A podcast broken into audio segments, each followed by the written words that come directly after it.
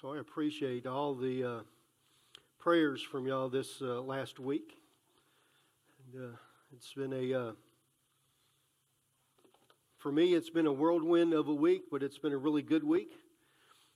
Peggy, and I have been uh, to uh, Lakeland, Florida for a couple of days for a conference that we had there. And, and then I was in Batesburg Friday and Saturday for some district business. But, uh, you know, I got to enjoy the motorcycle. Uh, you know, so I drove it, uh, you know, Friday down there and, uh, you know, uh, woke up Saturday morning and there was frost on it. And I was like, ooh, she doesn't like that. So I had to get the frost off real quick.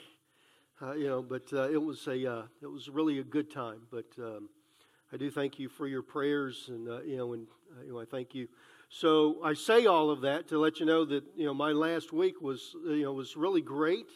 Uh, you know there was a lot of traveling, but there was a lot of worship, and there was a lot of uh, you know uh, praising and worshiping God and uh, learning more about God.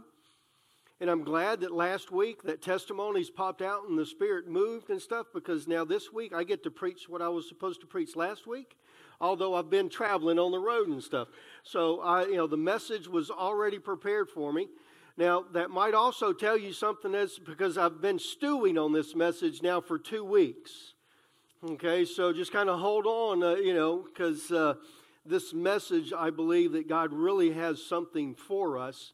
Uh, you know, so whenever we think about this, this is really our reasonable response to God and to what He has truly done for us and what and the work that He has done in our lives. Uh, you know, this is what we uh, you know, truly should do. And I'm going to tell you a story, uh, you know, that I have, uh, you know, read, and and this is a story that could have happened to anybody, uh, you know. So if I'm going to, so I'm going to put a name to it, and uh, you know, so Albert, okay, is the gentleman that's doing the studying. Okay, now it's not really Albert, okay, and Curtis is his friend, uh, you know, that's asleep. All right, so I'll give you those two names to let you know that this story has absolutely nothing to do with anybody that you would ever think you know or that you know you know. All right? Uh, you know, so Albert, uh, you know, was sitting up late one night and he was studying for his final exam as he was in his dorm room in college. This was his senior exam. So this was his exiting exam that he had to take the next day to be able to graduate. And he is studying for this.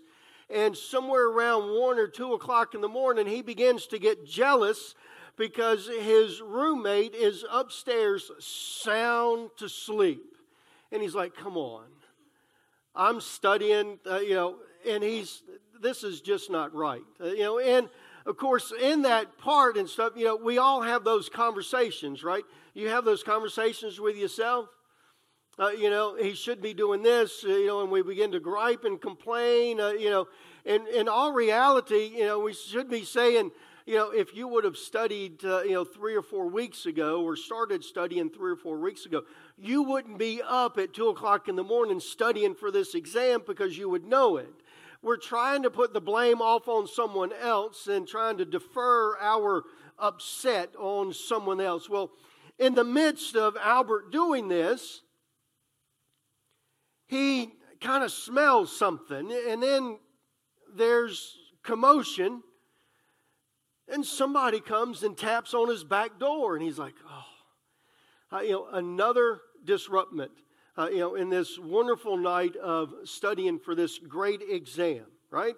Uh, you know, please don't bother me. Uh, okay, y'all weren't there yet. So he goes to the back door and he answers the back door. Well, there's no one there and he looks out, and there's this guy that is running away from the building, screaming, Fire! Fire! You know, he's like, Oh no. So he steps outside onto the patio and he looks, and the apartment right next to him was engulfed in flames. His immediate response was, Let me leave. No, that wasn't his immediate response. His immediate response was, His roommate is upstairs asleep. So he runs back in and he goes upstairs and he stands there at his roommate's door and he's screaming. I forgot who I named him. Curtis. Curtis, wake up. Curtis, wake up. Well, Curtis didn't wake up. Uh, you know, so he's like, man, I got to get him up. So he goes in and he gets closer to the bed and he's like, Curtis, you got to wake up. And he shakes Curtis. And Curtis finally comes out of this sound sleep, you know, and he's groggy. You, you know how you all are, you know, whenever you, you first woke up out of a sound sleep, uh, you know.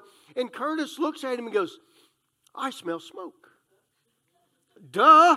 I, you know, the, the, building's on fire, you know, so they got out, you know, so him and, uh, you know, Curtis, they, uh, you know, they got out and, uh, you know, they're standing outside and they were able to kind of run in and out and get some of the stuff, you know, so they were able to save like some important textbooks and maybe some clothes and stuff like that, you know, and, and they're standing outside and, the medics have you know checked them out and made sure that everything was okay and the fire department put the fire out and uh, you know, they're standing there and like, man, you know, this was really a weird night. I, you know, I was studying for my exam, you know, and all this, and, and then all this here happens, and they're like, but one thing didn't happen.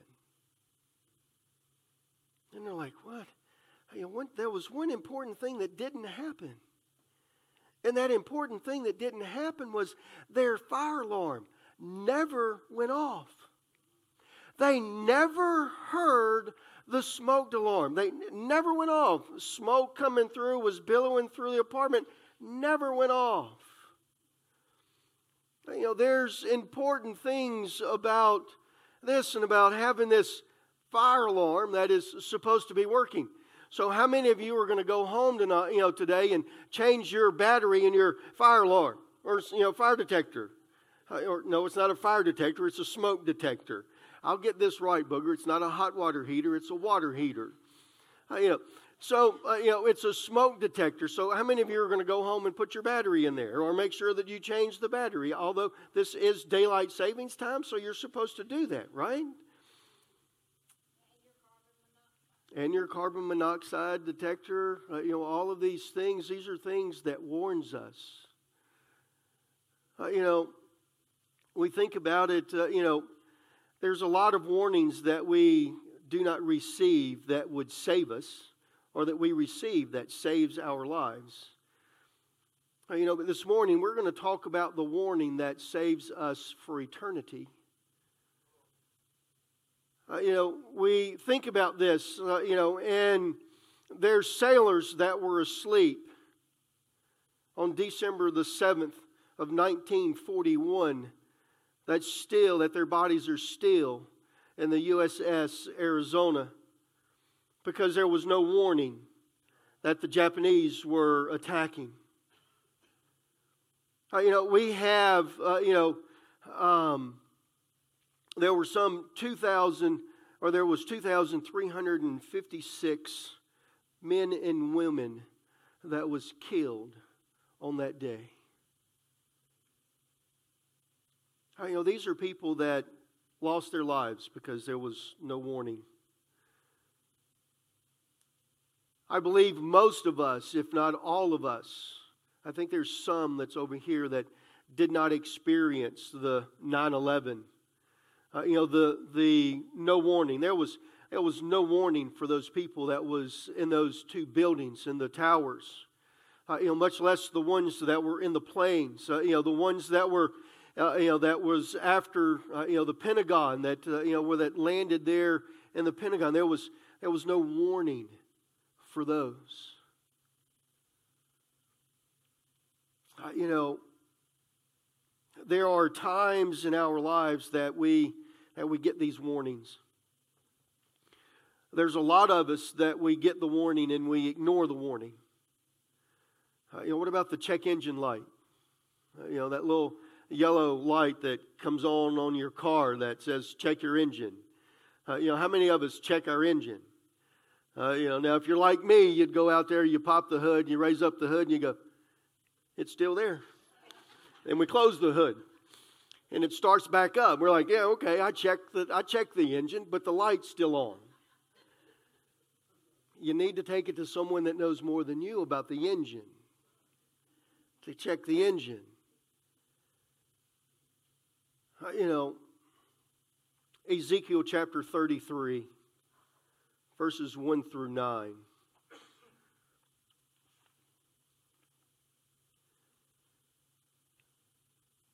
This is a message to Ezekiel. It starts off and it says, once again, so this is another message that God gives to him. It says, A message came to me from the Lord, Son of man, give your people this message. When I bring an army against a country, the people that that land chooses, the people of that land choose one of their own to be a watchman. When the watchman sees the enemy coming and sounds the alarm to warn the people, then if those who hear the alarm refuse to take action, it is their own fault if they die. They heard the alarm but ignored it. So the responsibility is theirs. If they had listened to the warning, they could have been they could have saved their lives. But if the watchman, seeing the enemy, comes and doesn't warn and doesn't sound the alarm to warn the people, he is responsible for their captivity. They will die in their sins, but I will hold the watchman responsible for their death. Can we pause there and just simply say an oh my? The watchman is responsible. Whew, okay. Now, Son of Man, I am making you a watchman of the people of Israel. Therefore, listen to what I say and warn them for me. If I announce that some wicked people are sure to die, and you fail to tell them to change their ways, then they will die in their sins, and I will hold you responsible for their death. But if you warn them to, re- to repent and they do not repent, they will die in their sins, but you will have saved yourselves. So you got this. I want you to know there's no plan B. This is God's plan to save his people. This is God's plan for the church. That we are, as the church, the watchmen. It is our responsibility to tell the lost, to let them know that there is something that is coming. What is coming? Death in their sins. We are to warn them of this. If we do not warn them of this, then it's on our, they, they are, their death is our responsibility. I want us to go a little bit further because the church isn't going to take the only blame. In Acts chapter 1, verses 7 and 8. It says, He replied. So, Jesus, you know, so uh, you know, they replied and said, The Father alone has the authority to set those dates and times, and they are not for you to know. But you will receive power when the Holy Spirit comes upon you, and you will be my witness telling people about me everywhere in Jerusalem, throughout Judea, in Samaria, and unto the ends of the earth.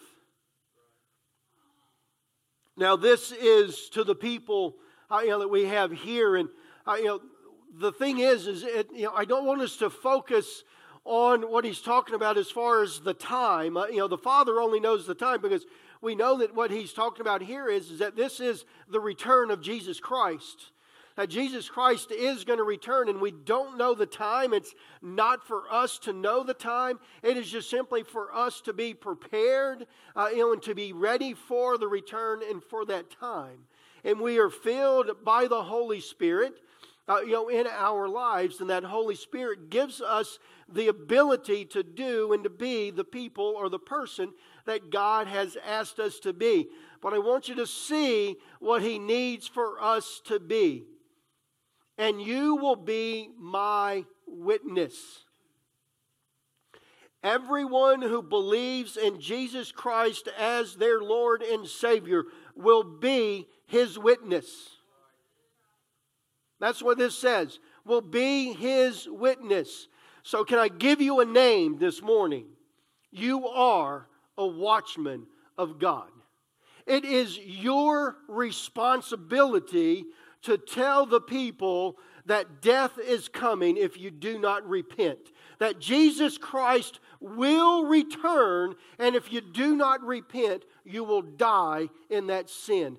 That is your responsibility as a watchman and as a witness to Jesus Christ, is that we allow them or that we tell them that this is going to happen. It's not an option. See, uh, you know, you know, God doesn't have a second plan. He does not have plan B as far as how to save the world. His son, Jesus Christ, has already came, and it is up to the church, it is up to his believers to spread the gospel and to tell his story so that they would receive him as their Lord and Savior. There's no plan B. It's our responsibility to be able, you know, to do this. Now,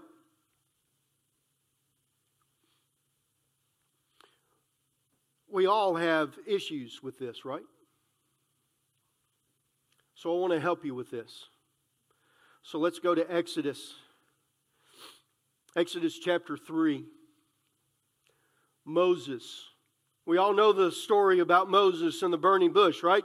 Moses sees the bush that's burning, but it's not being consumed. He goes up. God speaks to him through the burning bush.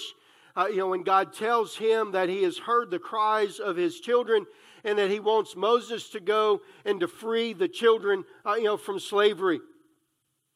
Moses was all excited about seeing God in the burning bush, and he says, Here I am uh, know, the here I am statement in Hebrew says, Here I am, willing to do whatever you want me to do. But then whenever he hears what he wants him to do, he says, Whoa, wait a minute. I am inadequate at this. I cannot do this.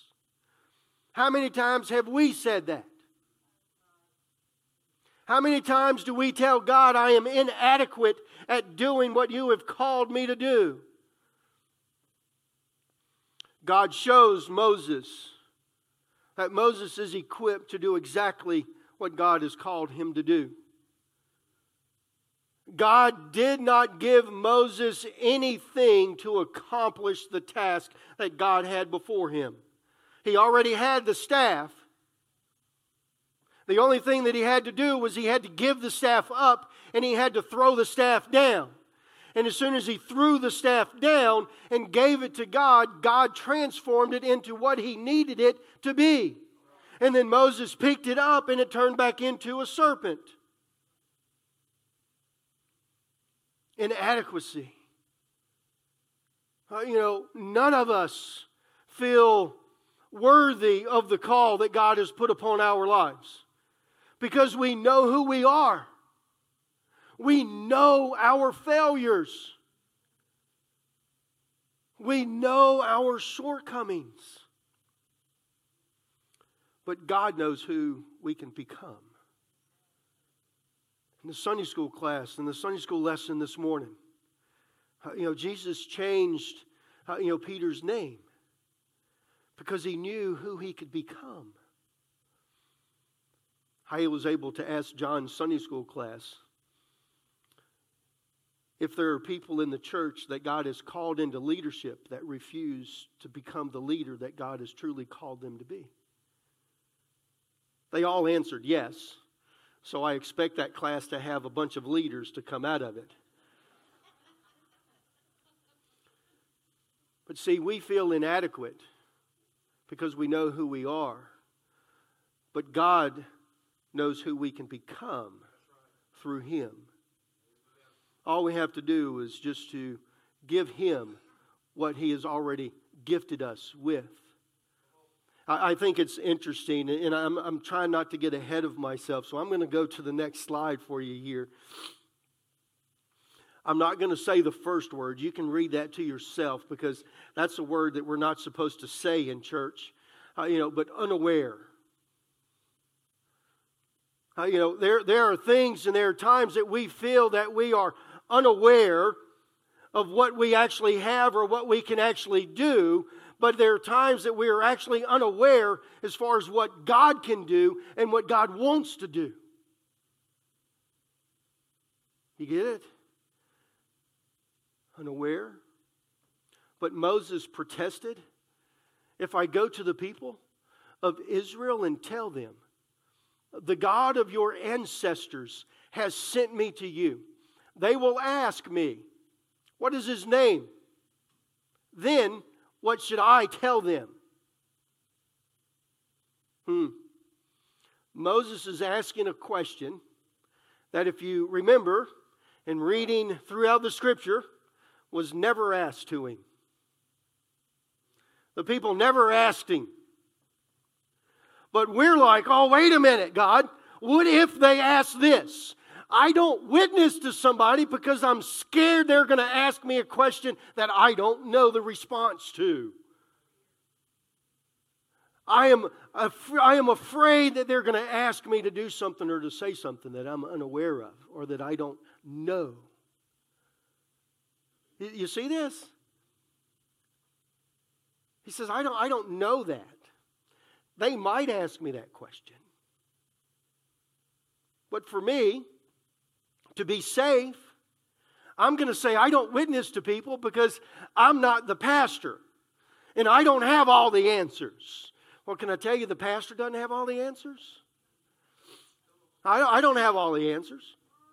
Uh, you know, the only person that has all the answers is Jesus Christ.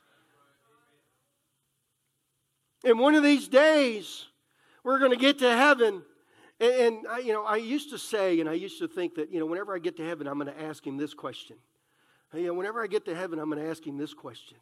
Uh, you know, whenever I get to heaven, I'm going to have the answers to every question I'd ever had my entire life because I have the truth standing right there in front of me. Jesus Christ is going to be right there. I'm not, there's not going to be a question I will need to ask. I'll have it. Whew! Man, that's exciting. Man, as many questions as I have. Man, it's, you know, but see, the fear in the questions that we bring up, most people that we're going to talk to, they're not going to bring those questions up. We just need to be obedient. And we need to do what God has asked us to do. This other one here, uh, you know, what are unreliable? Aren't we a bunch of unreliable people? Uh, you know, he, he gives us this stuff. He, he gives us the talents and the gifts that we have, but but we're unreliable and we just don't we don't use them. It says, but Moses protested. This is chapter 4, verse 1. What if they won't believe me or listen to me? What if they say the Lord never appeared to you? Hmm. Man, we put up all type of roadblocks, don't we? You know, in this. And, whenever I was studying and looking and thinking about this, I'm like, yeah, but but God, there's a lot of times that we say that God told me this, and, and you really didn't tell me that. But I say it so that it carries more weight. How, you know, it makes me look more important. God told me I was supposed to do this. And God's up there going, No, he didn't. What do you mean? Where did you hear that? Let me, let me look back at my notes. I'm sure I didn't say that. But we need to be reliable, credible. Uh, you know, we need to live a life that we can show people through our walk that God is who we say He is. That He is the Savior. We need to live a life that shows to the people that God is the loving God and the merciful God because of what He does for us, but because of the love and the mercy that we bestow upon them. There's a lot of people that are afraid of God because of the way that we treat them. You know, there's a lot of people that won't come into the church because we've already condemned them before they got here. We condemn them because of their hair. We condemn them because of the clothes that they wear. We condemn them because of the tattoos that they have, or the body piercings that they have, or the color of their hair, or the color of their skin, or, or you know, we, we condemn them because of all these things, and God has not done that. And we have to be able to love them and allow them to come into God's love and mercy. If we don't give it to them and show it to them, they will never experience it.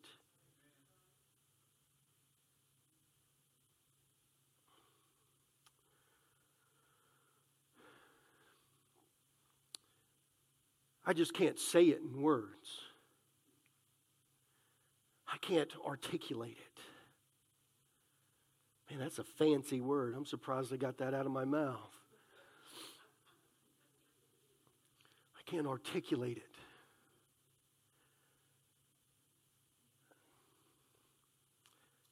There are times in our lives that God does something in us, through us, or for us that we just cannot put in words. We just don't have the words to say it, but we can express it. So, here in, in verse 10, Moses pleaded with the Lord, Oh Lord, I am not very good with words. I never have been, and I am not now, even though you have spoken to me, I get tongue tied, and my words get tangled. Man.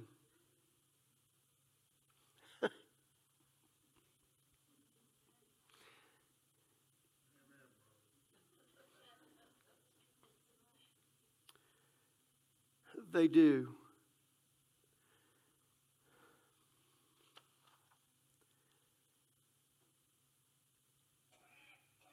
Stephen, chapter 8 of Acts the first martyr. He is standing in front of the people. And he tells us something about Moses that we miss.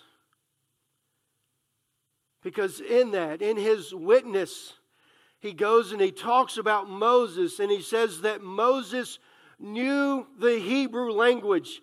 He spent 40 years in Pharaoh's house. He was taught everything about the Egyptians. He knew their laws, he knew their gods, he knew how to speak. He even said that he was eloquent in his speech. But Moses is telling God that I can't speak. But God has put him, and he grew up in the place that he was going. God had already gifted him with the words and the knowledge that he needed to speak to the very people that he was going to to bring his people out of bondage. You, where you are, the speech that you have, the language that you speak, whether it be uh, you know, the slang or whether it be down in Louisiana and you have some of that Cajun accent that nobody really understands except for your next door neighbor or your kinfolks. Uh, you know, you can't go 15 miles before you get to another language that you don't know the language that you have, the knowledge that you have is specifically for the people that God has for you to minister to. All you have to do is to be willing to lay it down and allow Him to use you for what He has designed you to be used for. Whew, I kind of got excited there a little bit.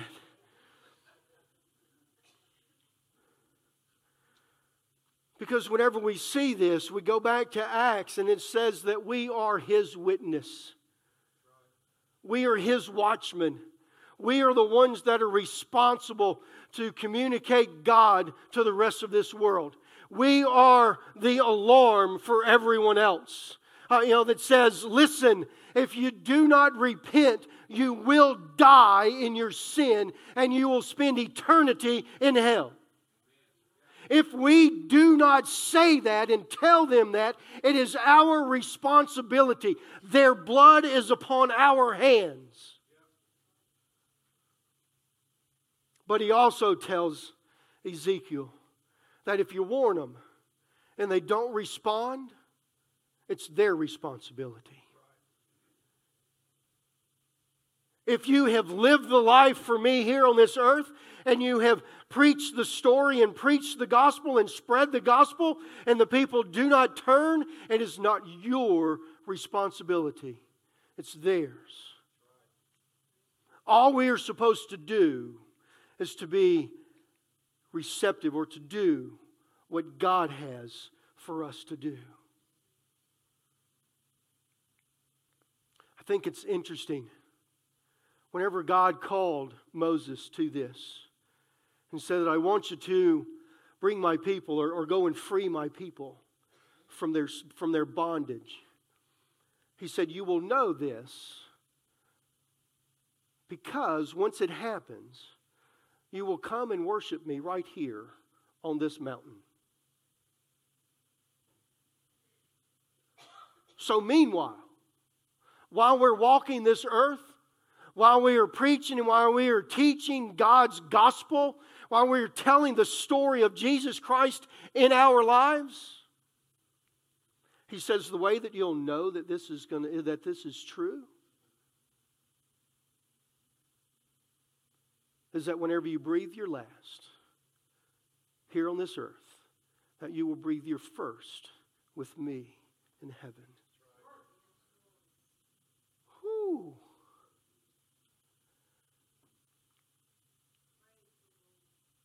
But can you hear Moses? God, I'm, I'm, I'm, re- I'm really not sure. Can you hear yourself? God, I'm, I'm really not sure. I, I, need something to, I, I need something so that I know that, that this is right. I need to know something to, to know that you were with me. And that's whenever God told him to throw his staff down. And the staff turned into the snake. And then God told him to pick it up by the tail. I think it's interesting. He told him to pick it up by the tail. Most of the time, you'd want to pick the snake up behind the head. He says, No, pick it up by the tail. So he picks it up by the tail and it turns back into the staff. But then he tells him what? He says, Take your hand, stick your hand into your cloak. He put his hand into his cloak and he pulls it out, and it's leprous. And he says, Okay, whew, that's not good. That's not good, God. He says, Put it back in. Put it back in. And he pulls it out, and it's healed. He says, I'll be there with you. He shows him his power. He says, I give you this, this staff, this, this knowledge, this you know, the stick that you have that you know that you feel is your support. That's me the Holy Spirit that's in us, that's the support that's in us that we have, that we sense and we feel that says, hey, I've got this. Now I can walk and I can go and I can do what He has for me to do. But then He wanted more and He shows him His power. And He says, you know, He says, you're afraid of a lot of things skin. I have the power to remove the disease.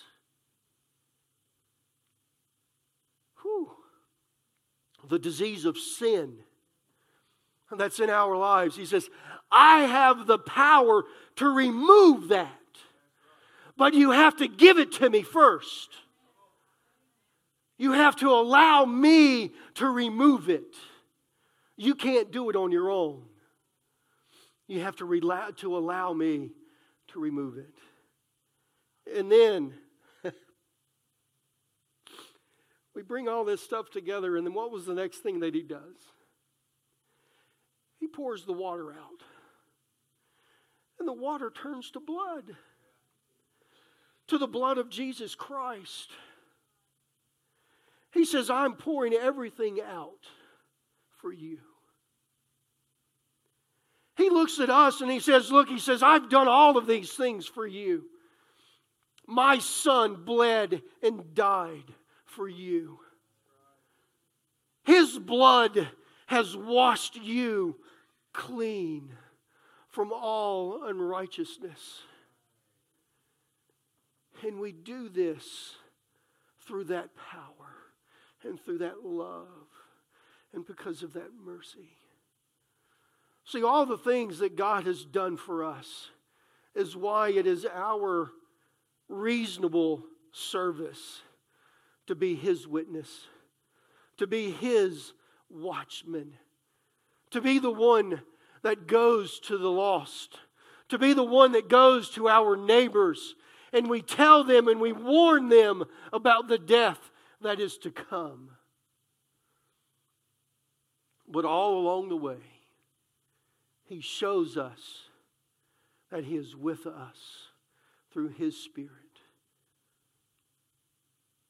That whenever we get to the end and we breathe our last here, we'll breathe our first with Him.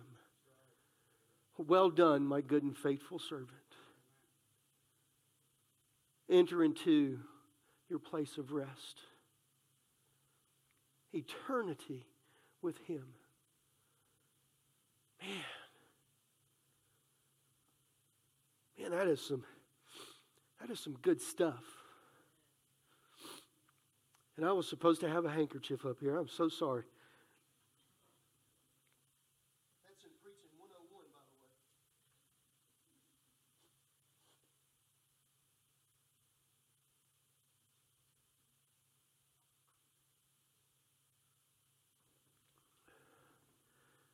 This morning, I, I don't want you to miss this.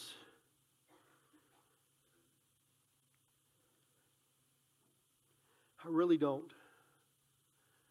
I want you to understand that it is our responsibility to spread the gospel. It's our reasonable service. But hopefully, you see through talking through Moses and his questions that all God's asking us to do is to be willing to be used by Him. And every gift that He has given to you is exactly what He needs to accomplish what He has to accomplish for you. He just needs us to be broken and to be willing, and He'll do the rest.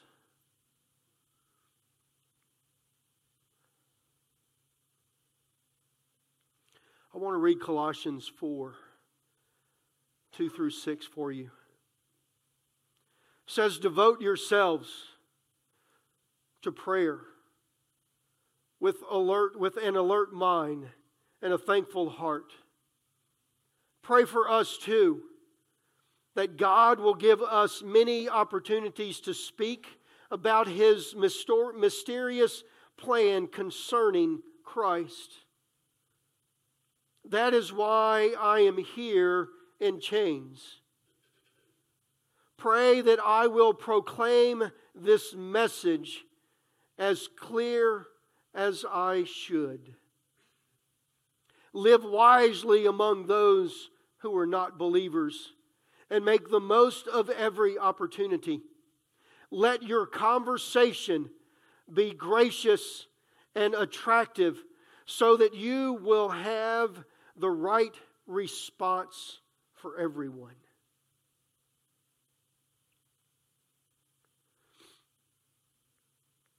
We are God's witness. We are His mouthpiece. We are the ones that He has called to this. That is, if you have received Jesus Christ as your Lord and Savior.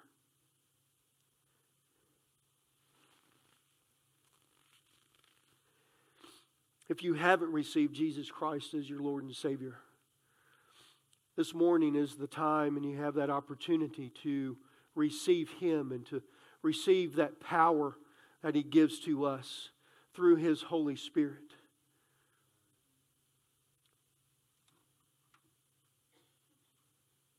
Jesus Christ, the Son of God, the one that came and that lived on this earth for 33 years, that died on the cross to save us from our sins. He wants to save you from your sins this morning. He wants to come in and He wants to live within you so that you might live with Him in heaven and his, with His Father for eternity. That the last breath that you take here will be your first breath that you take with Him in heaven. That comes through belief in Jesus Christ.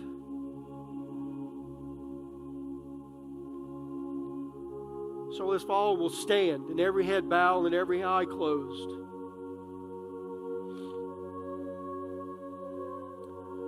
If you have not received Jesus Christ as your Lord and Savior, I want to give you that opportunity to do that. If you have received Him, but you've turned away and you've wandered out into the world and sin has engulfed your life, forgiveness is here through Jesus Christ. And that altar is open for you this morning.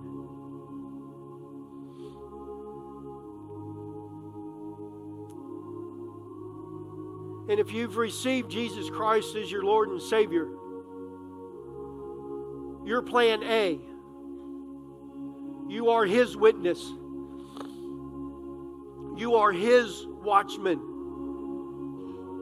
It is your responsibility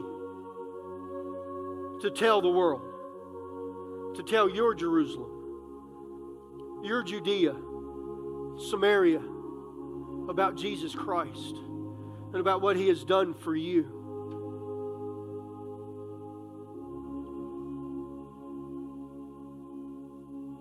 I would ask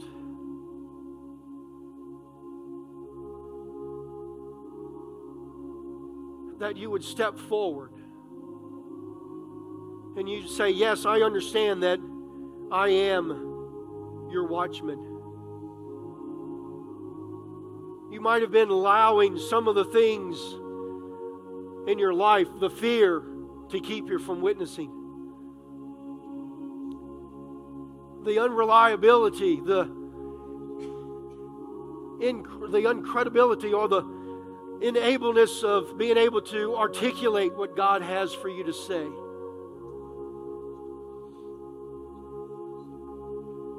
If you struggle with those, I'd ask that you would come forward this morning.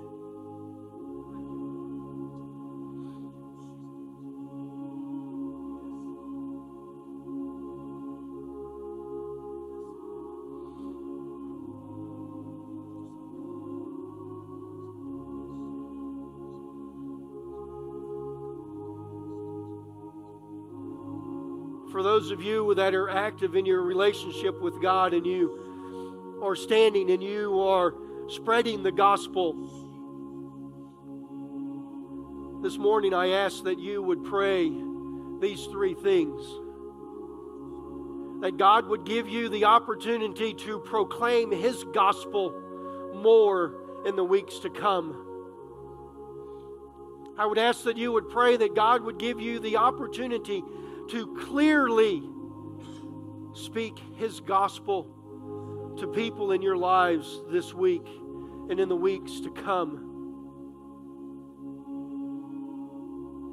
And that I would ask that you would pray that you would trust God's provision in your life and that you would put it to action in the things that you do and the things that you say throughout this week.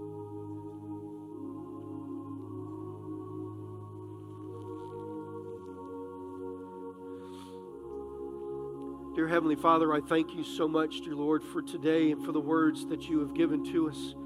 God, I thank you for the people that are here this morning.